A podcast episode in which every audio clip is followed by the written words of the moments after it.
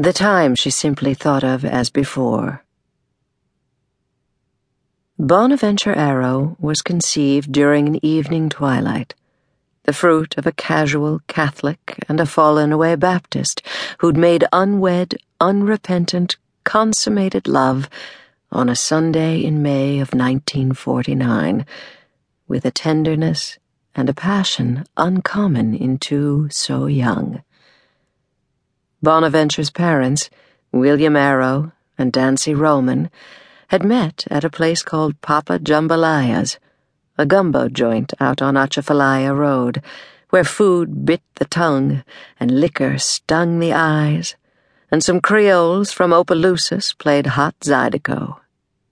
Cigarette smoke and drugstore cologne twirled the room on the heels of the two step, while trills of laughter, hum, and sizzle accompanied the band. And every now and then, off to the side, came the cracking sound of a break shot in a game of Crazy Eight. The first time William saw Dancy, he lost his breath completely. By the time she reached his table, he barely had it back. There was nothing but the sight of her.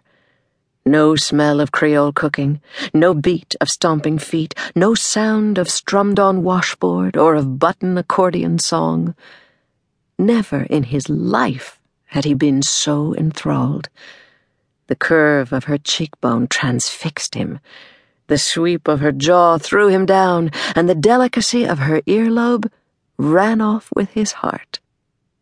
Took everything he had not to put his hand on her face, just to know for an instant what that would be like. Dancy touched the nib of her pencil to the tip of her tongue, placed it on her order pad, and asked if he'd decided. He couldn't stop staring long enough to reply. The tip of her tongue might as well have been a lightning bolt that struck him in the chest. She smiled when he fumbled to find his voice and recommended the chicken etouffee. He nodded and said that would be just fine. What's your name? He blurted out as she turned to walk away. She hesitated a bit. He was a stranger, after all, but he had such an innocent face. Dancy, she replied. What's yours? William. He ate dinner at Papa's for several nights running, taking four hours to drink three beers.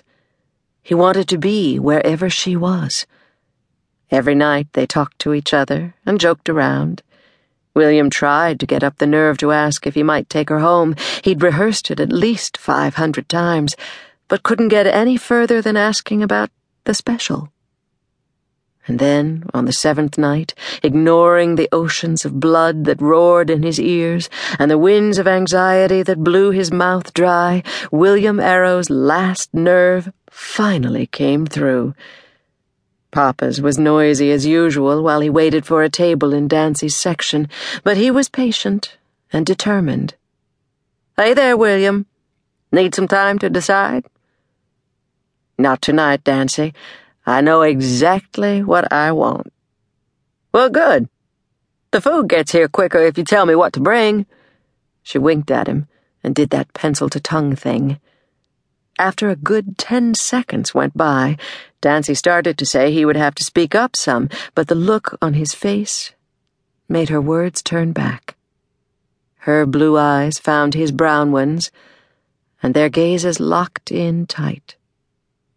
There was no one and nothing else in that time and place for as long as it took life to turn inside out. I don't want any food, William said. I just want to know if I can see you home tonight. That is, unless you've already got a ride. She didn't say anything right away. She was lost in the brown of his eyes. Several seconds ticked by before she managed to tell him that she got off at eleven and no, she didn't have a ride. She said she walked because home wasn't.